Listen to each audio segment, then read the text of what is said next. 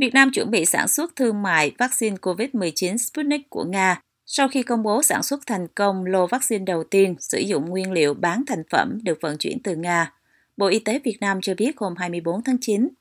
Hãng tin Reuters dẫn lời một phát ngôn viên của công ty dược và biotech, đơn vị sản xuất vaccine Sputnik trực thuộc Bộ Y tế Việt Nam cho biết, việc sản xuất thương mại vaccine của Nga sẽ diễn ra trong vài ngày tới.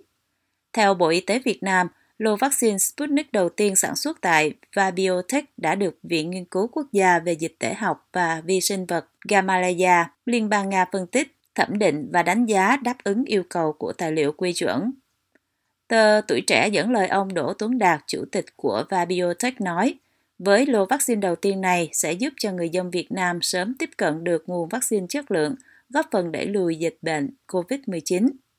Dự kiến vaccine Sputnik do Vabiotech sản xuất sẽ được sử dụng trong chương trình tiêm chủng toàn dân của Việt Nam,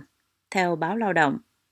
Hồi cuối tháng 7, Vabiotech cho biết đã sản xuất lô vaccine Sputnik đầu tiên với 30.000 liều, đóng ống và gửi 10.000 liều mẫu sang Nga để kiểm định chất lượng.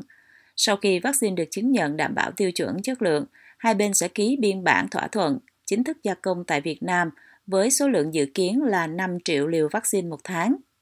Trong buổi công bố vaccine đạt chuẩn hôm 24 tháng 9, và Biotech cho biết công ty sẽ làm thủ tục nhập bán thành phẩm vaccine Sputnik về Việt Nam trong tháng 9 này để nhanh chóng đóng ống, đóng gói nhằm chủ động nguồn cung vaccine Sputnik tại Việt Nam. Vaccine Sputnik được sản xuất dựa trên nền tảng công nghệ vector, sử dụng hai vector khác nhau cho hai mũi tiêm trong một đợt tiêm chủng nhằm cung cấp khả năng miễn dịch trong thời gian dài hơn so với vaccine sử dụng cùng cơ chế phân phối cho cả hai mũi tiêm. Vaccine Sputnik chỉ cần được bảo quản ở nhiệt độ từ 2 đến 8 độ C, nên có thể được bảo quản trong tủ lạnh thông thường mà không cần đầu tư thêm vào cơ sở hạ tầng dây chuyền lạnh. Tại Việt Nam, vaccine Sputnik đã được Bộ Y tế cấp phép sử dụng khẩn cấp vào ngày 23 tháng 3 năm 2021.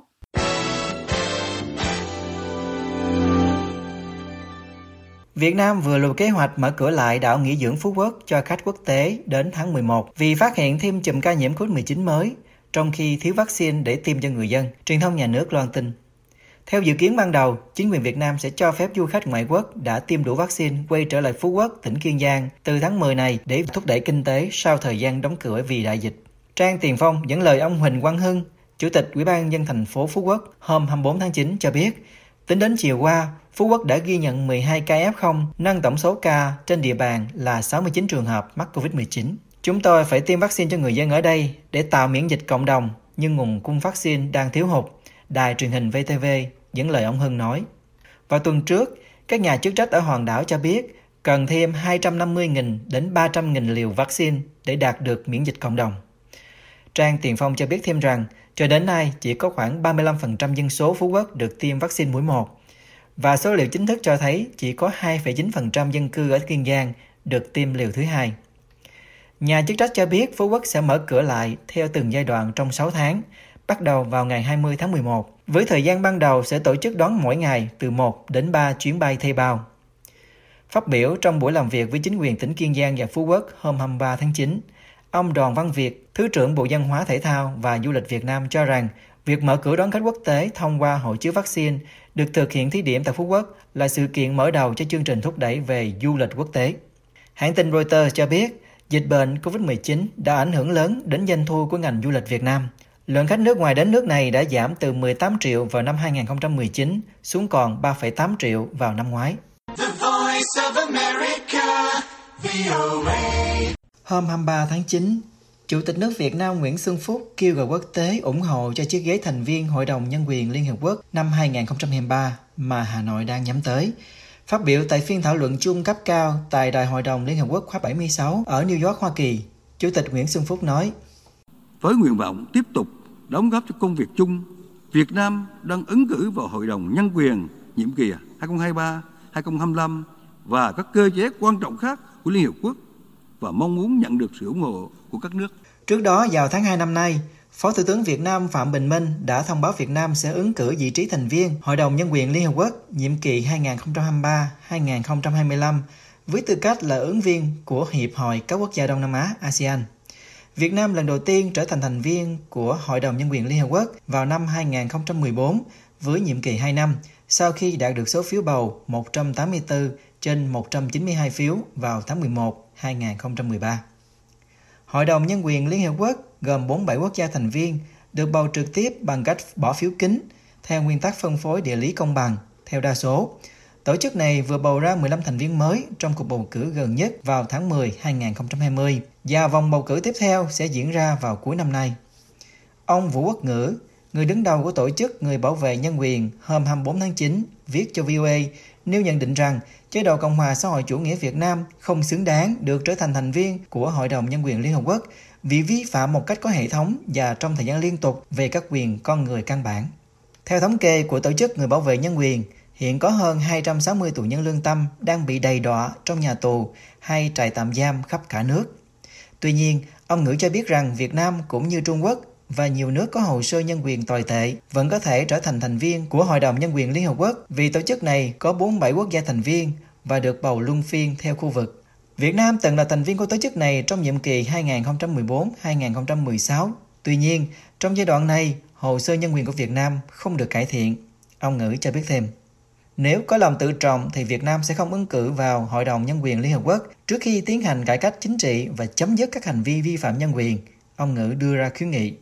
Luật sư Vũ Đức Khanh, người theo dõi tình hình nhân quyền Việt Nam từ Canada, hoan nghênh động thái này của Việt Nam và đánh giá cao nỗ lực của Việt Nam trong việc bảo vệ và thúc đẩy quyền con người trong bối cảnh vừa chống đại dịch Covid-19, vừa chăm lo sức khỏe cho người dân, vừa duy trì tăng trưởng kinh tế, gìn giữ an ninh và an toàn, trật tự xã hội. Tuy nhiên, ông Khanh nêu nhận định với VOA rằng những thành tựu về nhân quyền của Việt Nam trong 10 năm gần đây rất đáng quan ngại.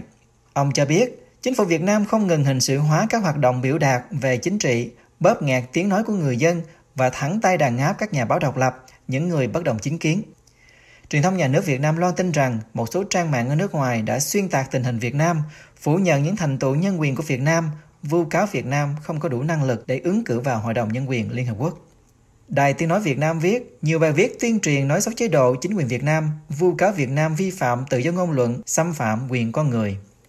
Đài Tiếng Nói Việt Nam dẫn lời Trung tướng Nguyễn Thanh Sơn, Cục trưởng Cục Đối ngoại Bộ Công an, Chánh văn phòng thường trực Ban chỉ đạo về nhân quyền chính phủ cho biết, những luận điệu xuyên tạc này đã đi ngược lại những thực tế đang diễn ra tại Việt Nam. Truyền thông Việt Nam cho rằng việc ứng cử thành viên Hội đồng Nhân quyền Liên Hợp Quốc nhiệm kỳ 2023-2025 đã thể hiện mong muốn của Việt Nam trong việc đóng góp vào những nỗ lực chung của thế giới nhằm thúc đẩy và bảo vệ quyền con người. Đồng thời, giới lãnh đạo Hà Nội cũng khẳng định rằng Việt Nam hoàn toàn xứng đáng để ứng cử vào tổ chức này. Vào đầu năm 2021, Văn phòng Cao quỹ Liên Hợp Quốc về quyền con người đã lên tiếng bày tỏ quan ngại về việc sử dụng điều luật mơ hồ ở Việt Nam trong việc bắt giữ tùy tiện một số lượng ngày càng tăng các nhà báo, các blogger, các nhà bình luận và những người bảo vệ nhân quyền, cũng như cho thấy sự kiềm hãm ngày càng tăng của chính quyền đối với quyền tự do ngôn luận ở trong nước.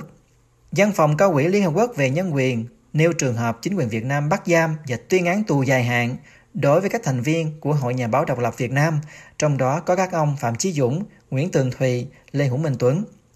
Ngoài ra, Văn phòng Cao quỹ Liên Hợp Quốc về Nhân quyền kêu gọi chính quyền Việt Nam ngưng sử dụng các cáo buộc hình sự nghiêm trọng đối với các cá nhân thực hiện các quyền tự do căn bản của họ, đặc biệt là quyền tự do ngôn luận, đồng thời yêu cầu Việt Nam trả tự do cho tất cả những người đã bị giam giữ trong những trường hợp tương tự.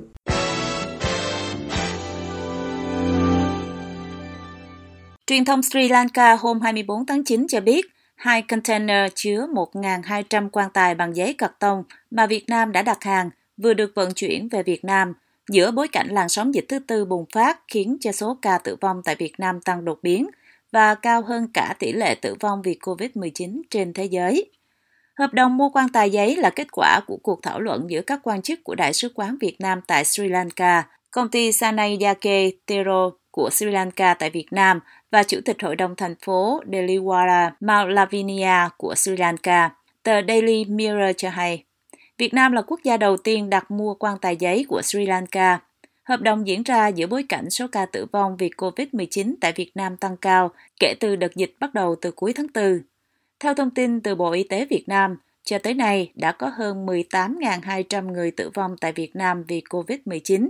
chiếm tỷ lệ 2,5% so với tổng số ca mắc và cao hơn 0,4 điểm phần trăm so với tỷ lệ tử vong do COVID-19 trên thế giới là 2,1%. Nếu tính từ đầu dịch cho đến ngày 24 tháng 9, Việt Nam có 736.972 ca nhiễm, đứng thứ 46 trên 222 quốc gia và vùng lãnh thổ. Tuy nhiên, nếu xét về tỷ lệ số ca nhiễm trên 1 triệu dân, thì Việt Nam đứng thứ 155 trên 222 quốc gia và vùng lãnh thổ, với bình quân cứ 1 triệu người thì có 7.489 ca nhiễm. Truyền thông Sri Lanka dẫn lời người sáng lập dự án, Ủy viên Hội đồng thành phố Priyata Sahabandu cho biết, dự án làm quan tài giấy được thực hiện trên danh nghĩa những bệnh nhân đã tử vong vì đại dịch COVID-19, nhằm cung ứng quan tài giá rẻ và để bảo vệ môi trường.